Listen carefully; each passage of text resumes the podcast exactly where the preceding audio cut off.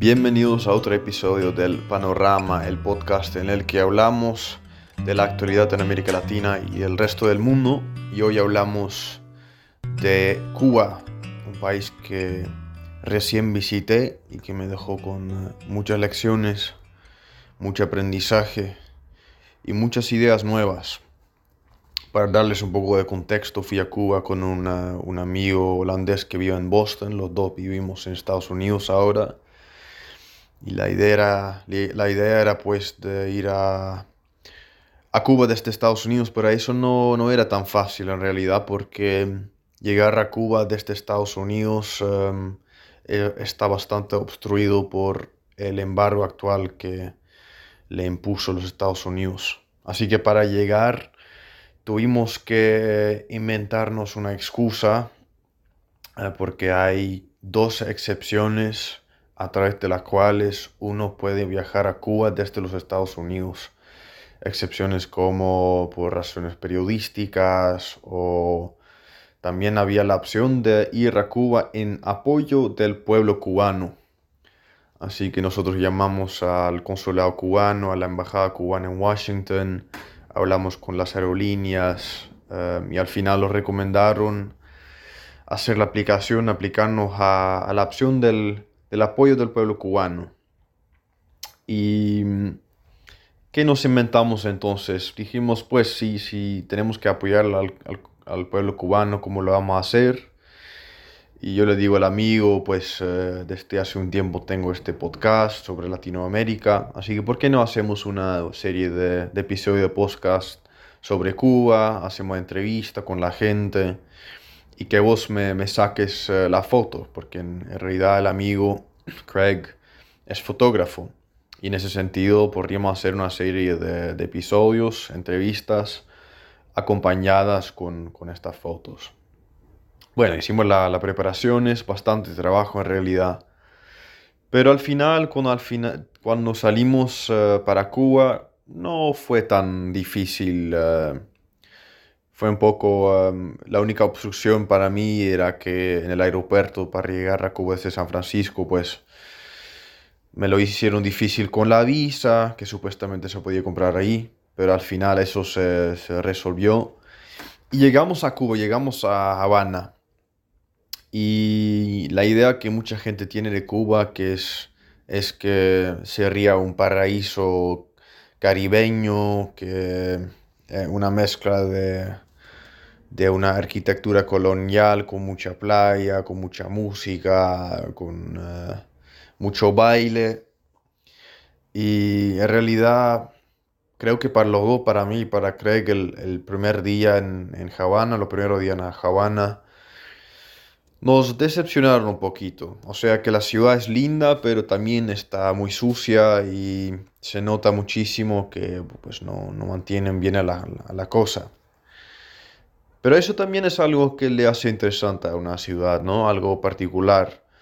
Y desde el primer día nos dimos cuenta que Cuba es un país extraordinario, es un país turístico, pero un país casi anacrónico en cómo están arregladas las cosas.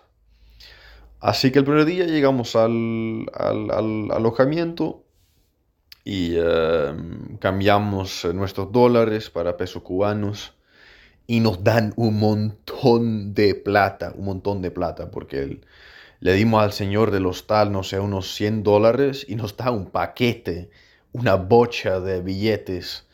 Y yo le pregunto para pa, pa cuántos días nos, nos, basta pues eh, esta cantidad de plata y no dice pues para dos días.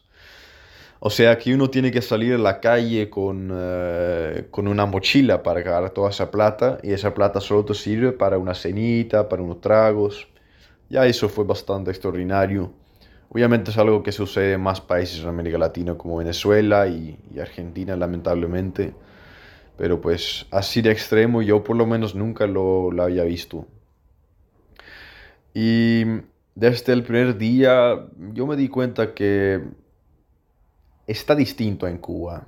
O sea, que es, que es un país latinoamericano y se nota, se nota por la música, se nota por, por el idioma, se nota por, por la cultura, por, por, su población diversa, pues, pero también se nota que es un régimen muy estricto, una dictadura comunista. O sea, no logran abastecerse, muchísimos productos no hay, las carnicerías están vacías, no tienen carne, las farmacias no tienen medicina. Em, y el primer día, por ejemplo, salimos y dijimos, pues necesitamos conexión, ¿no? Necesitamos eh, poder llamar, mensajear, así que mm, pasamos por como 5 o 6 tiendas eh, para comprar una tarjeta SIM, pero no había. Y en la primera tienda yo le pregunto a la señora, pues si no hay acá, capaz hay una tiendita por, por acá, por el barrio, y me dice que no. Y entonces yo le pregunto, ¿hay entonces una tarjeta SIM en la ciudad de Havana? Y me dice que no. Así que yo le hago la pregunta, ¿hay una tarjeta SIM en toda Cuba? Resulta que no. Eh, bueno, puede sonar... Es bastante, estamos bastante privilegiados en este sentido, claro que sí, pero esto es algo que no vas a encontrar en muchos sitios.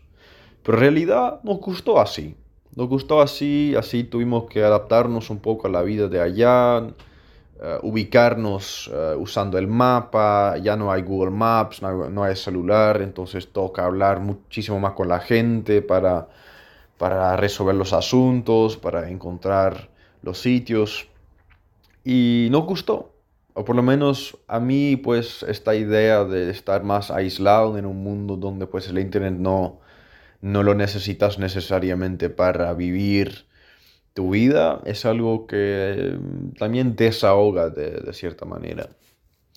Pero Havana en sí, eh, mm, a mí por, por, lo menos no me gustó tanto porque se nota muchísimo la pobreza, eh, la decadencia, todos los edificios en el centro que están por eh, derrumbarse, em, muchísimos mendigos, suciedad. En fin, creo que los dos estábamos bastante felices cuando después de dos días ya nos fuimos para, para otro sitio.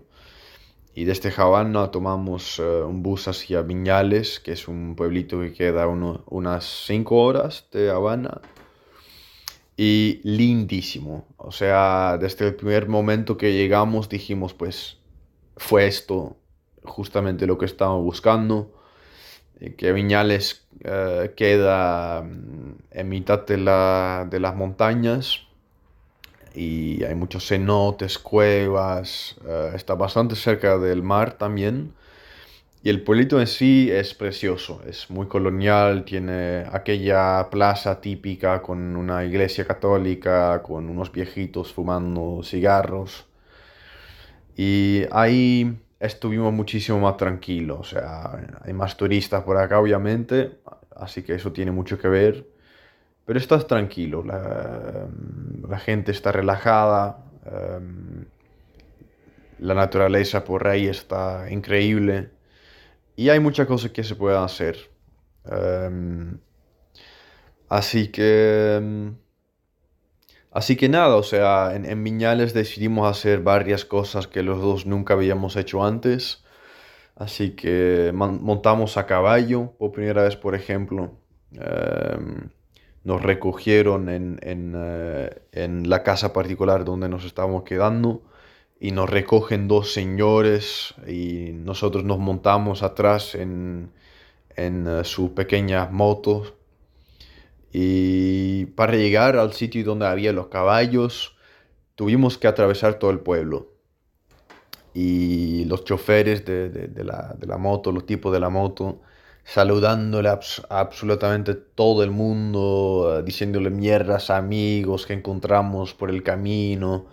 O sea, se notaba que es, que es vida de pueblo, en fin, eh, que, que, es, que es una sociedad en la que todo el mundo se conoce, para bien o para mal pero algo muy lindo ver también, que la gente se cuida, la gente mm, se conoce. Eh, y en ese sentido se nota muchísimo la diferencia con, con una ciudad como Havana, pero también con, con, mi propia sociedad en Estados Unidos y mi, mi país, pues eh, Países Bajos. Al fin, este, mm, llegamos al sitio de los caballos, conocimos al, eh, al jefe de ahí que nos, eh, nos hizo el tour por el Parque Nacional, que es patrimonio del, del UNESCO, absolutamente precioso, increíble. El tipo se llamaba tipazo, o sea, un, tipo tan típico. Este, tenía algunos dientes que faltaron o faltaban, digamos, pero salimos y pasamos por unos paisajes deslumbrantes, nos paramos en varios sitios y fue allá que también empezamos con las entrevistas. Yo tenía la idea de hacer dos tipos de entrevistas con la gente cubana. Em, para empezar tenía un formato un poco más básico. Quería eh, preguntarle a todos los cubanos que encontraba por el camino ¿Qué es lo que más orgullo te ha dado en tu vida? ¿Cuál es el momento más orgulloso de tu vida? Esa pregunta a mí me parecía un poco más, menos em, polémica, eh, porque la otra idea que yo tenía era de entrevistar a la gente acerca de la, situación política que hay en el país. Y ya, ya antes de llegar sabía que había mucha sensibilidad acerca de temas de gobierno, pero cuando llegué me di cuenta que es virtualmente imposible hablar de eso sin que la gente se, se asuste, se, se espante. Em, entonces yo traté de, de, de, de, empezar estas entrevistas de la manera más sensible posible, así que la mayor parte, parte de las la que he hecho fueron del primer formato de la pregunta del orgullo. En fin, allá encontramos algunas personas em, este, y también la, experiencia del caballo, increíble, o sea, los tipos gritándole a todo el mundo que encontramos por el camino, gritando del caballo y em, pasando por, por unos paisajes que a mí me, me hacían acorrar, recorrer de, de em, aquellas películas de Avatar, ¿no? Paisajes casi imposibles. Allá también eh, eh, comprobamos, fuimos a hacer un tour de café, de ron y de tabaco, entonces nos mostraron cómo se hace en Cuba, cuál es el proceso, cómo diferencian entre cierto tipo de calidad de tabaco, por ejemplo. Y fue ya que también nos, nos dimos cuenta que hay algunas cosas que están bastante mal, están bastante extrañas, eh, digamos. Porque el tipo que nos daba el tour del tabaco nos dijo pues que, que hay un inspector del gobierno que viene cada mes a recoger pues prácticamente el 90% de todo lo que producen los campesinos. El 90% del café va directamente derechito al gobierno el 70% del ron que hacen los campesinos va directamente al gobierno. Eh, y eso lo fuimos notando igual en, en muchos más sitios, en muchos más lugares, que los taxistas, por ejemplo, trabajan desde el lunes al jueves o al viernes para el gobierno, o sea que cobran nada, y el fin de, pues, pueden cobrar un poquito para, para, para sí mismo. Es decir, que en, Cuba trabajas para el gobierno eh, y solo una, parte muy marginalizada, muy, muy pequeña de todo lo que uno produce es para uno mismo, que en, en un, algún sentido puede ser muy lindo porque le cuidas a la comunidad, pero si te fijas en la miseria en la que está el cubano promedio, te sienta mal, te sienta muy mal. Em, también porque sentís que hay un control, un control tan absoluto del Estado que también le incomoda a la gente hablar de eso. Entonces, cada vez que yo le, yo le hacía preguntas, preguntas eh, a nuestro guía del sistema político, de cómo son las cosas, a él le incomodaba. Este, por ejemplo, en algún momento nos da un billete de tres pesos cubanos que tiene la cara del Che, Che Guevara, el, el combatiente revolucionario. Y en ese momento dije, pues, a ver si le puedo hacer unas preguntas más críticas, más, más profundas. Así que le pregunto un poco de cómo era el Che, cómo era visto en la sociedad, sociedad cubana, y me dice, pues, que sí, es un tipo genial, eh, sabía muy bien llevarse con la gente, fue muy, fue muy inspirador, hizo muchas cosas buenas para la revolución cubana. Y bueno, yo sé que si uno apoya la dictadura cubana, es mejor pues no hacerle preguntas críticas acerca de sus héroes. Así que dejé el tema del Che, pero sí le pregunté pues eh, que señor, oye, que yo veo por todos lados aquellos carteles con las caras de Che, Fidel y Raúl, el hermano de Fidel. ¿Y qué pasa entonces con Miguel Díaz Canel, o sea, el presidente cubano? está más o menos en el mismo nivel que aquellos héroes revolucionarios o cómo es la cosa. Y en ese momento el guía se pone a hablar de plantas, cambia completamente de, discurso. Y fue uno de los primeros momentos que yo me di cuenta, mm, algo está mal, porque ni siquiera pues los que apoyan al régimen pueden hablar del régimen. Es decir, que ya el régimen de por sí, la política de por sí, el gobierno de por sí, se ha convertido en un tema tan sensible que si uno llega a darse cuenta, uno del, un espía, uno del cuartel militar que hay por todos lados en Cuba, de hecho cada pueblo tiene un cuartel militar, si uno llega a saber que vos has hablado de la política del gobierno eh, o de los líderes cubanos, ya eso de por sí te perjudica como persona, que está fuertísimo, fuertísimo. Entonces, en ese sentido, todas las experiencias que nosotros tuvimos eran una mezcla de, estos dos mundos. De, por un lado, disfrutar de un país espectacular, un paisaje espectacular, personas espectaculares, cariñosas, que nos hicieron sentir en casa. Y por otro lado, una miseria, una pobreza, um, un sufrimiento de la gente que no te das cuenta, por Dios. Y un control un, estado policial que parece casi una paradoja si lo comparas con el primer mundo, el mundo turístico, el mundo que, en el que nosotros también vivíamos, obviamente, porque llegamos de turistas. En fin, a medida que fuimos haciendo más entrevistas, más nos fuimos dando cuenta de este lado oscuro, el segundo mundo. Em, un otro día en Viñales, por ejemplo, salimos en bici a pasear por, por el y también otro parque eh, nacional, patrimonio de UNESCO, y llegamos a un mirador. Y desde ese mirador había una de las vistas más lindas que yo había visto en mi, en mi vida. Pero allá también me puse a hablar con la señora que trabajaba en, en ese sitio, pues. Y esa fue la primera charla profunda que yo, yo tenía con, con un cubano.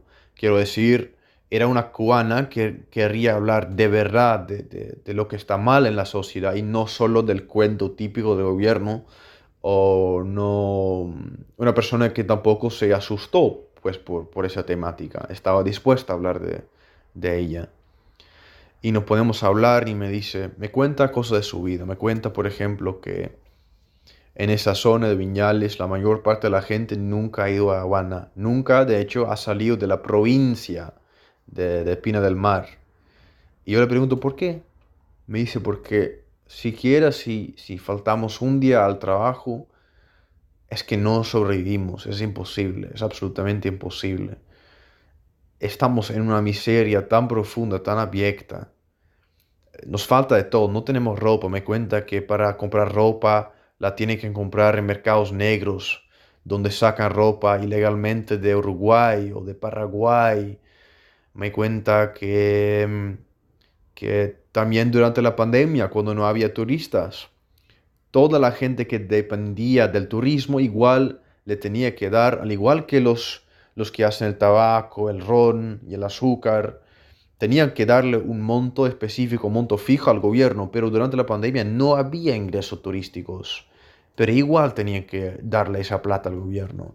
Es decir, ¿cómo va a sobrevivir una gente en una miseria tan abierta, tan profunda? ¿Qué vas a hacer?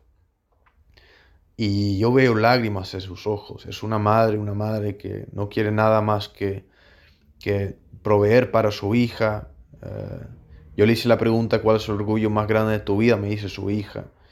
su hija que quiere ser doctora cuando sea más tarde, cuando sea grande, a pesar de que la profesión de doctor no te asegura una buena vida en Cuba. De hecho, en Cuba los doctores, los médicos cubanos cobran menos de 35 dólares al mes, cuando un solo tratamiento médico en Cuba em, sale 70 dólares. Es decir, un solo tratamiento sería dos veces su sueldo mensual y si tenés en cuenta que aquellos doctores hacen centenares de tratamientos médicos por mes, querría decir que aquellos doctores cobran menos de, de, de un por ciento de lo que producen, si me entienden. Absolutamente imposible. A pesar de eso, su hija quería ser doctora. Y de hecho mucha gente que habló con nosotros durante este viaje era, era médica, o eran médicos, o querían ser médicos. Que es algo que me, me asombró bastante, porque si es una profesión que no viene remunerada, ¿por qué uno que querría ser doctor? Pues es por el prestigio, pero también los doctores con los que hablamos nos, nos dicen que es mejor convertirse en taxista, convertirse en lo que sea, porque no tenés una vida de médico, es imposible. Dicho eso, volviendo a, la señora que, encontré, me dice, y, y, démonos cuenta que el sitio en el que estoy es un sitio tan lindo, es patrimonio de UNESCO, es un paisaje, uno de los paisajes más lindos del mundo, pero el contraste entre, entre aquel paisaje con la situación en la que la gente que vive en efecto en esa zona era tan grande, la señora no puede salir de su zona, no puede salir de su municipio, no puede cobrar porque el gobierno le está sangrijueleando. Imposible. Y yo le pregunto, ¿cómo hace uno para sobrevivir entonces? ¿Cómo hace uno para sobrevivir? Y pues ella me dice, nos cuidamos entre nosotros. Si el vecino tiene un poquito más, tiene una cena y yo no tengo, a mí me da. Si yo me doy cuenta que alguien de mi comunidad sufre, todos, todos buscan ayudarle a esa persona. Si hay unos turistas que llevan, por ejemplo, algunas medicinas eh, para Cuba y se las dan a la gente de, de, Viñales, por ejemplo, esas medicinas se comparten entre todo el pueblo. Eh, se entregan al, a la farmacia y desde la farmacia aquellas medicinas sirven a toda la comunidad. En ese sentido, en un país que está sufriendo, en una comunidad que está sufriendo, se nota que aquellas cosas hermosísimas de cuidarse entre, entre, entre ellos es algo lindo que salió de allá, pero fundamentalmente está hecho mal el sistema y la gente no solo se viene perjudicada, se viene, se viene jodida por la situación. En fin, no hay futuro tampoco. Este, irse para Havana no necesariamente te asegura una, una vida mejor. Salir de Cuba es prácticamente imposible. ¿Qué vas a hacer para mejorar tu vida? Bueno, fue una charla que me desilusionó bastante. En esa charla se me quitó aquella vela que usa la dictadura, esa máquina propagandística que, que supuestamente nos tendría que tapar la vista para que no veamos esta cosa, pero mientras hacía estas entrevistas sí veía esta cosa, sí veía qué tan jodido está este sistema político. En fin, pero tenés que hablar con todo el mundo, tenés que estar abierto, tampoco tenés que venir con ciertas o ciertos prejuicios, ciertas ideas fijas. Entonces, en esta charla siempre, siempre he buscado mantener una, una vista neutra y también buscar buscar hablar con gente que sí apoyaba la dictadura, ¿no? El otro lado de, la moneda, digamos. Eh, para, para ir terminando la estadía en Miñales, pues lo pasamos re bien allá, pero igual el contraste nos chocó por donde fuésemos. Em, En los restaurantes hay carne y hay carne buenísima, pero la gente cubana no tiene acceso a la carne porque la carne va directamente de la granja al restaurante que tiene convenio con esa granja. Pero a diferencia de muchísimos otros países, no hay lugares turísticos con altos precios, pero también al mismo tiempo lugares, lugares para los lugareños que tienen precios más bajos. No hay. Me dijeron, todo el mundo me dice que solo hay los precios turísticos. Es decir, que aquellos sitios que sí tienen productos, sí tienen comida, como los restaurantes, son sitios exclusivamente destinados para los turistas, a los turistas. Es decir, que la carnicería está vacía, pero yo estoy comiendo un lomo buenísimo en, un, restaurante que yo solo yo puedo pagar como turista, mientras la gente por la calle está muriendo. Está fuerte eso. ¿Qué vas a hacer? ¿Vas a disfrutar? ¿Vas a pasarlo bien? ¿Vas a negar todo lo que estás escuchando en esta entrevista, con estas charlas, lo que ves por la calle? Eh, creerte todos los cuentitos de, una revolución hermosa, uh, vanagloriada, romantizada, vas a creerte todo eso y vas a seguir comiendo tu lomito sin darte cuenta de lo que pasa. No, señor, o sea, ¿cómo vas a hacer eso sin que te sientes sin que te sientas culpable, sin que, te pese eso, pues, ¿qué vas a hacer? O sea, estás... Lo que nosotros desayunamos en todos los sitios en Cuba, lo, lo que nosotros pagamos para aquellos desayunos, muchas veces era más que un sueldo mensual, date cuenta, un sueldo mensual. Y nosotros ni siquiera terminamos aquellos desayunos todo el tiempo, siempre. ¿Qué tan justa es una sociedad como eso? Es una pregunta abierta, o sea, yo no tengo la respuesta fija tampoco. Eh, repito, o sea, yo estoy, yo estoy en Cuba, yo estoy allá, pues con la idea de, de, aprender, con una mirada abierta, pero cada vez más cosas apuntaban a pues una fachada falsa, eh, surreal, que supuestamente tenía que tapar toda la mierda que estaba, que estaba detrás. Pero nosotros fuimos pues quitándole esa fachada, despelar la cosa cada vez más. Y después de Viñales fuimos a un sitio donde ese, esa contradicción estaba todavía más fuerte. Fuimos a Playa Girón. Playa Girón es un sitio conocido por el hecho de que allí los, estadounidenses sufrieron una, una, una, que perdieron, pues, perdieron en la guerra de, independencia de Cuba y durante la crisis eh, de los misiles, em, los estadounidenses, eh, junto con los eh, exiliados cubanos de Miami, intentaron desde Playa Girón, intentaron desde allá llegar a tierra y em, derrocar em, el gobierno de los Fidel. Pero los estadounidenses perdieron em, esa batalla y por eso Playa Girón se convirtió en un sitio histórico muy importante para la revolución. Entonces llegando a Playa Girón, por todos lados de la calle, por la carretera, había carteles con Fidel, con lemas comunistas como patria y muerte, como es mejor morir para la patria que vivir apoyando a los yanquis o lo que sea. Y en Playa Girón mismo, que es un pueblito cerca del mar, había un cartel que decía pues un gran orgullo porque Playa Girón es la fue la primera vez que, mm, que los estadounidenses sufrieron una pérdida eh, así de grande en América Latina. Entonces se nota por todos lados que la revolución y la máquina propagandística pues en Playa Girón están estén trabajando a, a plena hora.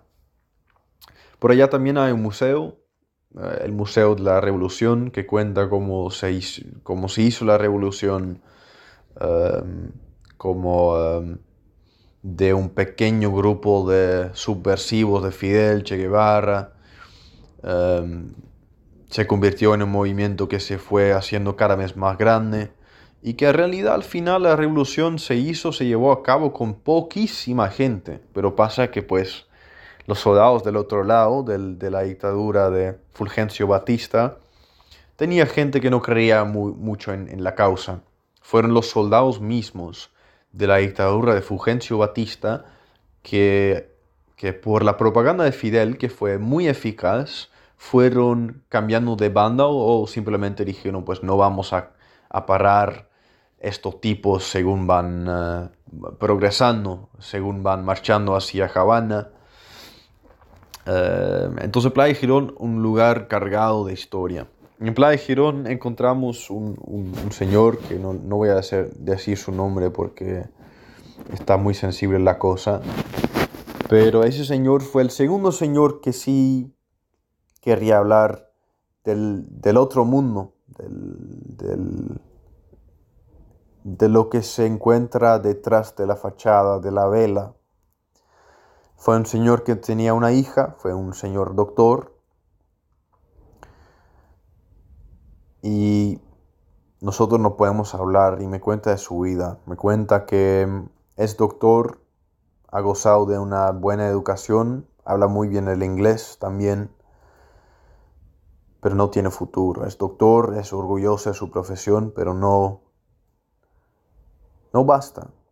No logra llegar a fin de mes, no logra proveer para su hija.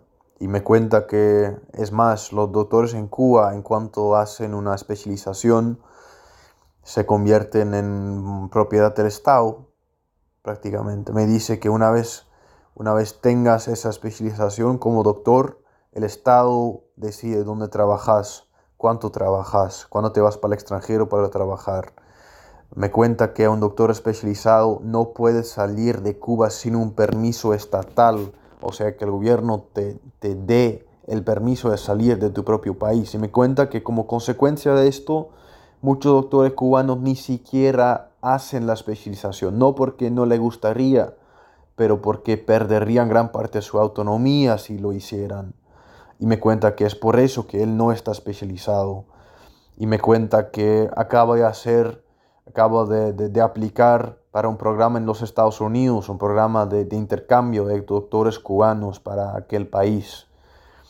Y me dice que cada día, los últimos, o los, los 150 días pasados, se ha estado fijando en su celular para ver si lo aceptaron, porque para él era el único camino para escapar, la última válvula de escape, la única posibilidad de irse de ese país donde no se sentía escuchado, donde se sentía en peligro y donde no había futuro para su hija, su hija tan linda, tan feliz, pero que dentro de muy pocos años seguramente se, habrá topado con, problemas tan estructurales que, para un, un padre debería ser imposible ver tanto desperdicio, tanto despilfarro de talento, de juventud.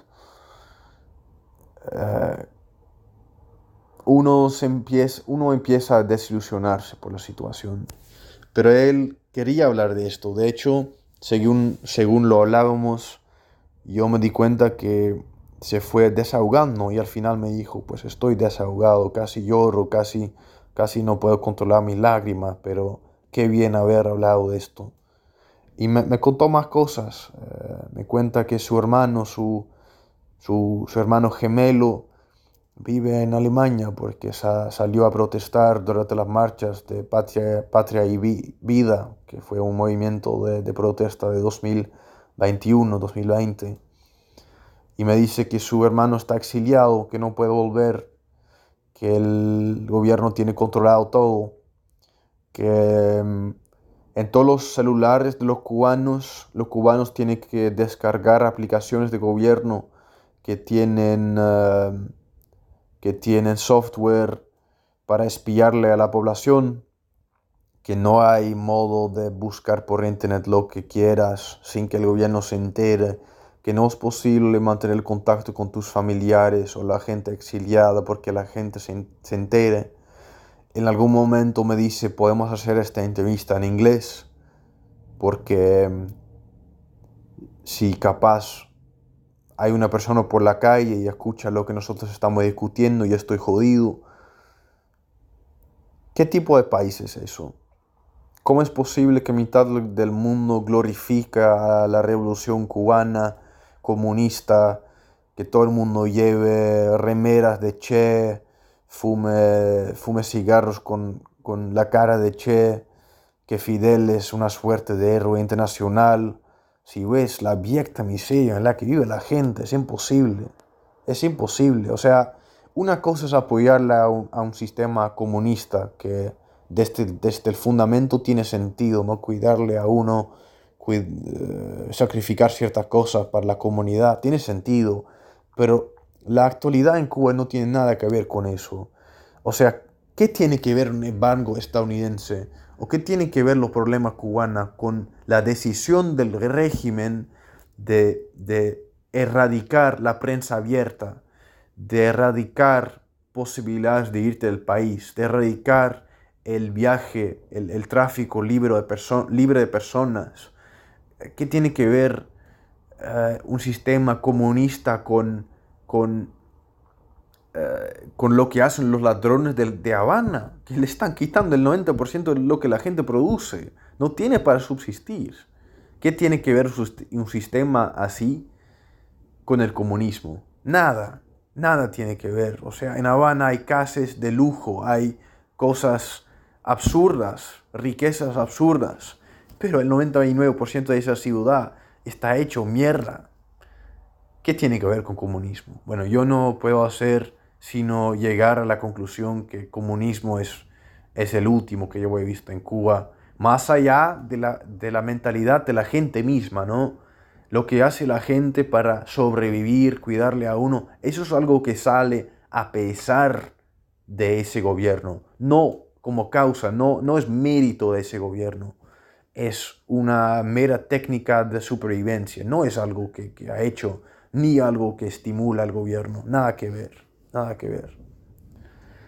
Este señor es doctor inteligente, si quiere ir al país, no tiene, no tiene modo, hace lo que puede, pero lo único que tiene es fijarse en su celular para ver si los Estados Unidos lo aceptaron.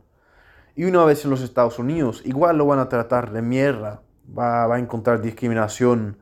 Para llegar a Estados Unidos como migrante cubano necesitas un patrocinador que, garantice tus gastos médicos, que garantice el costo de, educación, porque como médico eh, cubano en los Estados Unidos tienes que hacer un programa de, de dos, tres años antes de que puedas empezar a trabajar en el sistema sanitario de aquel país. Es decir, los obstáculos para hacer algo de tu vida, incluso si sos una persona inteligente que quiere, que quiere trabajar, que quiere trabajar en un futuro para sus hijos, es casi imposible. Y es más, hay muchas más posibilidades que lo nieguen el acceso a Estados Unidos de que lo acepten. Y si él se queda allá, no tiene nada. No tiene nada. En fin. Otra vez un contraste, porque Playa Gerón fue un sitio lindísimo. Salimos a bucear y Craig, mi amigo, pues se quedó asombrado. Me dice, es la cosa más linda que yo he hecho en mi vida. Entrevistamos a los buzos, nuestros guías durante el buceo. Buenísima gente. Durante este viaje, quiero repetir, toda la gente que encontramos lindísima gente, buenísima gente, pero se ve que la gente está sufriendo. Y no está sufriendo por el embargo de Estados Unidos. Claro que está también están sufriendo por el embargo de Estados Unidos. Y yo también estoy criticando al embargo en sí. Pero muchos de los problemas no son consecuencia del embargo. La represión del Estado no es algo que, que lo obliga a hacer los Estados Unidos a Cuba. No, es algo que decide el régimen cubano mismo. En fin, de Viñales vamos a Trinidad, que es una ciudad colonial. Casitas lindas, casitas coloridas. Eh, hay unas sierras muy cerca, parques nacionales, cascadas, mar.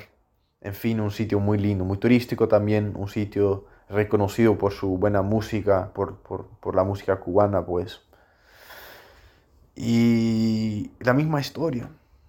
Lo pasamos re bien, pasamos por la ciudad, eh, comimos bien, tomamos disfrutamos de la música, pero también había cosas que eran difíciles de, de no ver, de, de soslayar, pues, este, así que mm, continuamos allá también con, con las fotos, eh, sacamos mucho retrato a la gente, músicos, hablamos con médicos, hablamos con taxistas. Y en algún momento yo tuve que ir al hospital, de hecho, porque durante el buceo se, se me había tapado un oído. Y esa visita al hospital fue también muy típico, muy simbólico para todo lo que le, le, le estoy contando a ustedes en este momento. Voy al, a la clínica, estoy en la sala de espera y por fin me puede atender la médica pues para, para ver qué tal, lo que sucede con mi oído. Y aquella médica súper profesional, súper inteligente, amable, pero yo me di cuenta que estaba muy cansada. Tenía, tenía los ojos casi cerrados, casi no podía estar de pie y me ayuda con muy buenos cuidados. Em, se me destapó el oído en un segundo. Y en ese momento en esa clínica pasaron algunas cosas que, que simbolizan muy bien lo que, lo que apenas le dije. Yo veo un pasaporte español por la mesa, por el escritorio de la doctora y le pregunto, ¿es su pasaporte? Porque pensé que capaz tuviera doble nacionalidad, ¿cierto? y me dice, pensaba vos que yo, yo estaría acá si yo tuviera un pasaporte español. Me lo dice riendo, con una sonrisa amplia, pero detrás de esa sonrisa se encuentra tanta tristeza, tanta falta de perspectiva. Y yo le pregunto, la veo un poco cansada, ¿cuántas horas ha estado trabajando? Y me dice 20, 20 horas. Yo le digo, ¿y cuántas horas más va a trabajar? Y me dice, sí, hasta, hasta la mañana, pues. O sea, ocho horas más. Sería un turno de casi 30 horas, si tiene suerte. Y le pregunto, le, pregunté si, si, lo que había escuchado de, de, de, lo que los doctores solo cobraban 35 dólares, si, si era cierto. Y me dice, sí, eso es cierto. Y yo le agradezco, pago y salgo de la clínica. Y me dice buenas vacaciones al salir. Yo acababa de pagar 70 dólares. Es decir, yo pagué 70 dólares y ella cobra un sueldo de 35. Ella llevaba 30 horas en el trabajo y cobra 35 dólares. Y al final encuentra incluso la energía para desearme a mí, a mí, un turista hija de puta, buenas vacaciones. ¿Qué tipo, qué clase de país es eso? Si la gente que se deja la piel está hecho en un, en un mierdero de ese tamaño, de esa, de esa magnitud, no puedes yo, empecé a sentir, a entender cómo se debería o cómo debería sentirse la gente que efectivamente vive en ese país, que no tiene válvula de escape, no se puede ir. Y que incluso en mitad de toda esta miseria eh, logre encontrar una felicidad, un, una vocación, que, que, encuentre manera para continuar, pero yo en realidad no sé si podría, si, si, si hubiese podido continuar, si yo hubiese estado en su, su situación. Entonces, la admiro muchísimo a la gente cubana, porque continúan a pesar de lo que esté pasando, pero también me doy cuenta que es imposible vivir. ¿Qué vas a hacer? ¿Qué vas a hacer?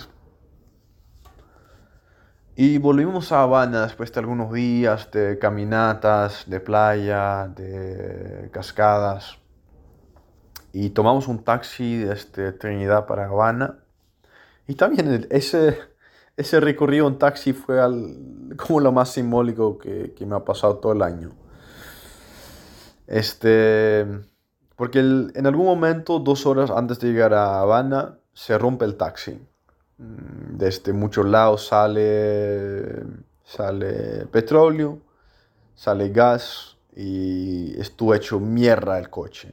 Estuvo hecho mierda. Y nosotros dijimos, pues, estamos jodidos porque estamos, estamos en la loma del orto, el coche está, está hecho mierda, eh, no tenemos petróleo. Pero el taxista nos dice, no te preocupes, soy ingeniero mecánico, que muchísimos años yo he trabajado, bueno, estaba súper calificado, en fin. Entonces nosotros no podemos charlar un poco con los holandeses que viajaban con nosotros y le dejamos al señor a que haga su trabajo. Y el señor, el cubano, ingeniero mecánico, pero taxista, porque pues ser taxista eh, tiene mejor sueldo. Qué absurdo. El taxista se, quita la, camisa, saca una tabla con ruedas para, para ir eh, por debajo del coche y se pone a restaurar, a reparar. Y después de una horita, una horita y media, sale por debajo del auto, me dice, estaré suelto.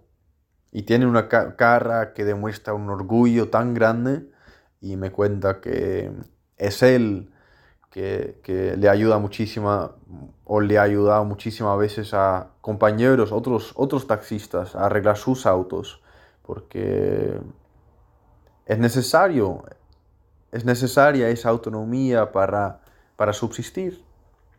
Y esa cara de orgullo, esa cara de yo puedo, soy una persona que tiene una educación, una persona inteligente, no soy cualquiera. Y ese orgullo de yo lo he podido hacer yo mismo sin la ayuda de nadie. Me chocó también, me chocó, me chocaron tantas cosas. Y nos subimos y llegamos a Habana. Y llegando a Habana también pasaron otras cosas muy simbólicas con aquel taxista, porque em, cuando llegamos a la ciudad nos fue contando pues cómo, cómo, lleva toda la vida pasando por Habana y que conoce todas las calles. Pero a pesar de, eso, que supuestamente conociera todas las calles, tenía una maquinita ¿no? de Google Maps o de TomTom para, para ubicarse, digamos. Entonces yo le pregunto, ¿por qué tiene esa maquinita si, si conoce todas las calles? Y me dice, fíjese señor, en esa maquinita, en esa pantalla, ah, se puede ver dónde están los bloqueos policiales, o sea, los policías corruptos que te van a cobrar más, que te van a detener, te van a parar para que lo pagues, para que le des cominas. Y yo, pero qué, qué clase de país, de nuevo, que un señor así no está usando una máquina, un dispositivo para ubicarse, no lo necesita de hecho, pero usa aquel dispositivo para literalmente, simbólicamente, en todos los sentidos, evitar la corrupción. Y él fue la primera y la única persona en todo el viaje que se atrevió a decirnos esa palabra, de usar esa palabra, corrupción. Y después lo entrevistamos, le sacamos una foto y nos dice, sí, ha hecho mierda la situación. Eh, ningún cubano que tiene opciones, que tiene la elección, se quiere quedar en Cuba. Y no es que no queramos a Cuba, queremos muchísimo a nuestra patria, pero no podemos, no hay futuro, no se puede. Y da, dense cuenta que los taxistas son los que, dentro de, de, de, de todo lo que hay en Cuba en cuanto a los trabajos, es el mejor trabajo, el, trabajo mejor remunerado. Incluso los taxistas no pueden sobrevivir. Trabajan cinco días cada semana para el gobierno y un día o dos días para, para uno mismo. No es una vida. ¿Qué vas a hacer? Y toda esta gente positiva, toda esta gente no quejándose, eh, no rindiéndose, no tirando la toalla, gente positiva, gente que no está hablando, no, no le está echando mierdas al gobierno.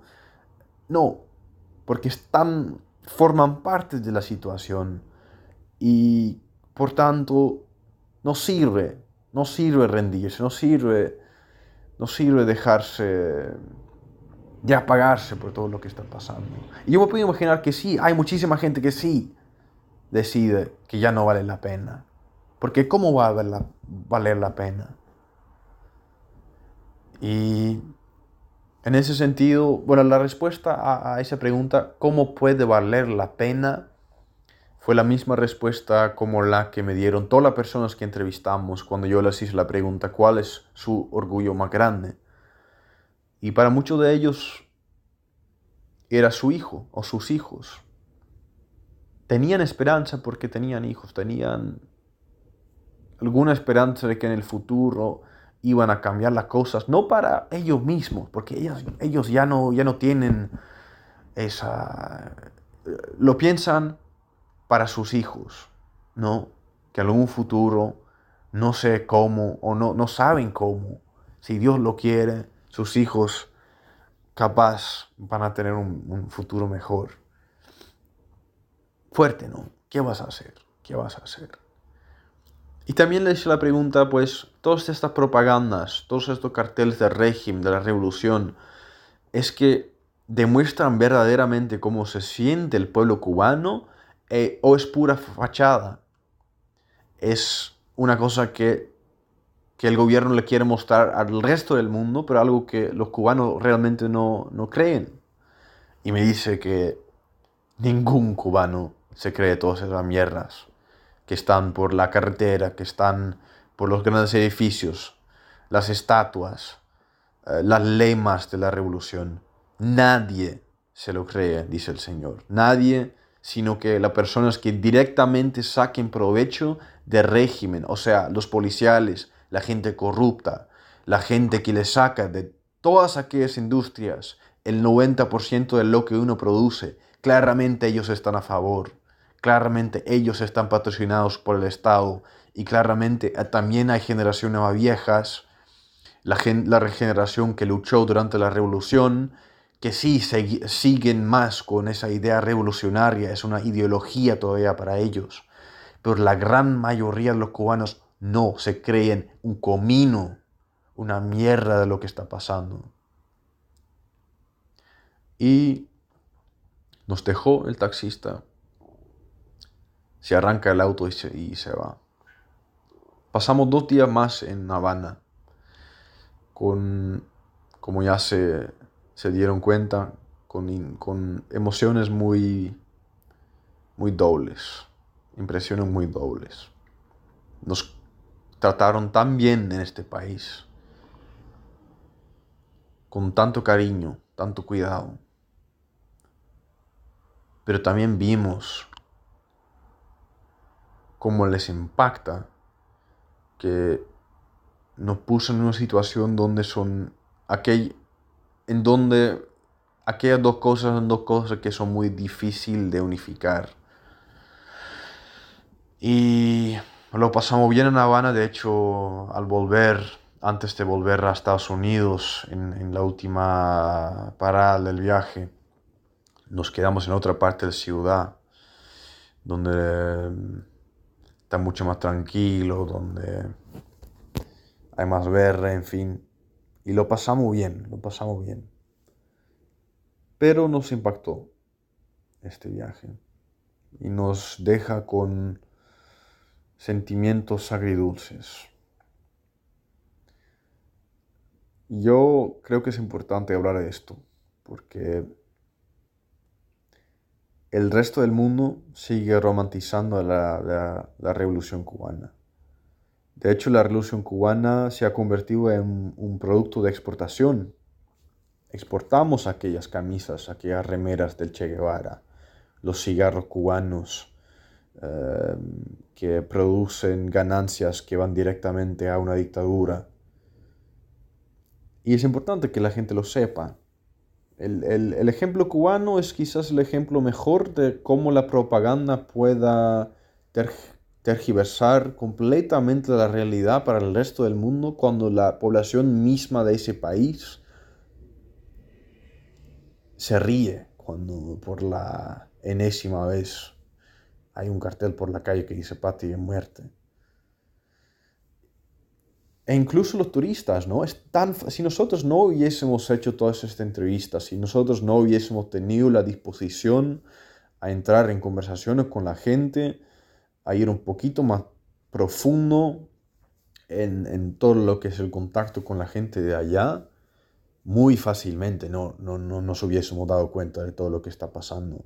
Porque la gente, repito, no se pone a hablar de esto porque hay tanto control, es un estado policial. Claro que no se va a poner a hablar de esto si hay espías por todos lados, si ni siquiera te puedes fiar de tu propia familia, que si hay familias decarradas, que hay cuarteles militares también por los pueblitos más chiquitos. Claro que no te vas a poner a hablar de esto vos mismo. Entonces, claro que es fácil olvidarte de todo esto. Y claro que es muy fácil solo gozar de la linda naturaleza, del, mar, de la playa, de la ciudad, de, todas las tiendas turísticas con, con, la cara de Fidel, de Che. Claro que es fácil, pero no es verdad, no es cierto. Por lo menos no es completamente cierto, porque hay, una, hay otra verdad que se esconde detrás de todas aquellas impresiones. Y y ese es el mensaje principal con, que, que le quiero transmitir a ustedes, ustedes que estén escuchando este mensaje. A mí me ha cambiado muchísimo este, este viaje, esta experiencia. Yo sé que, que difícil entender todo esto sin, sin haberlo visto uno mismo, pero espero por lo menos que usted le dé una, una mirada más crítica em, al momento de, ver aquellos artículos sobre Cuba o la gente que glorifica cosas. No digo que, que tiene que estar de acuerdo conmigo tampoco, ¿no? Pero dense cuenta que hay más, que todo ese cuento generalizado, internacionalizado, hay más algo que se esconde, pero que vale la pena que, se escuche. Y pues con eso lo quiero dejar para este episodio. Em, ya en otros episodios van a salir las entrevistas para que escuchen ustedes mismos. Y también vamos a hacer una serie de fotos para Instagram. Entonces estén atentos a otros episodios.